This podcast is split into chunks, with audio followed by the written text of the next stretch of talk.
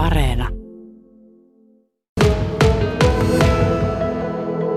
Meillä tavoite tietysti oli saada huomiota tonteille ja käytettiin Tinderiä sitten myös alustana siinä markkinoinnissa ja ää, nämä henkilöt, mitkä siellä oli, nämä oli kuvitteellisia ja me tuotiin se niin kuin selkeästi esille joka käänteessä, että ovat kuvitteellisia henkilöitä ja sitten ää, nämä kuvitteelliset henkilöt näissä sosiaalisen media-alustoilla niin on, on poistettu ja poistuneet sieltä näiltä alustoilta, koska, koska tota, käyttöehtojen mukaisesti siellä pitää olla oikeita henkilöitä.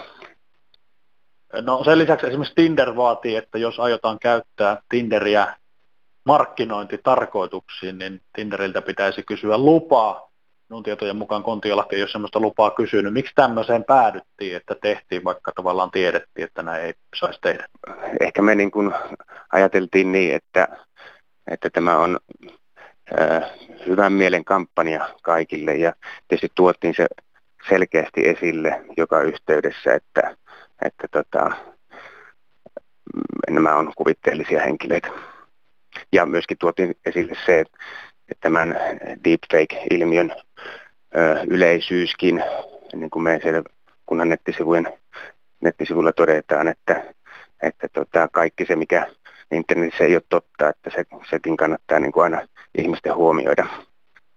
Ja, ja, ja tota, tosiaan hyvin, hyvin ihmiset on ottaneet tuon kampanjan vastaan ja nähneet sen niin kuin piristävänä tapana markkinoida, mutta toki nyt tässä tilanteessa jatketaan kampanjointia toisella tavalla.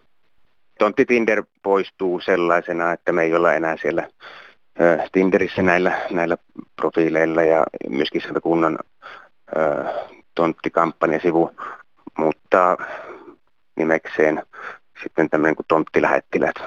Toimitaan vastuullisesti ja, ja kun on tilanne niin kuin selvinnyt, että tällä, emme pysty olemaan näissä sosiaalisen median kanavissa tällaisilla ajatuksilla, mikä meillä alun perin oli, niin sitten jatketaan tätä kampanjaa kunnan nettisivujen kautta.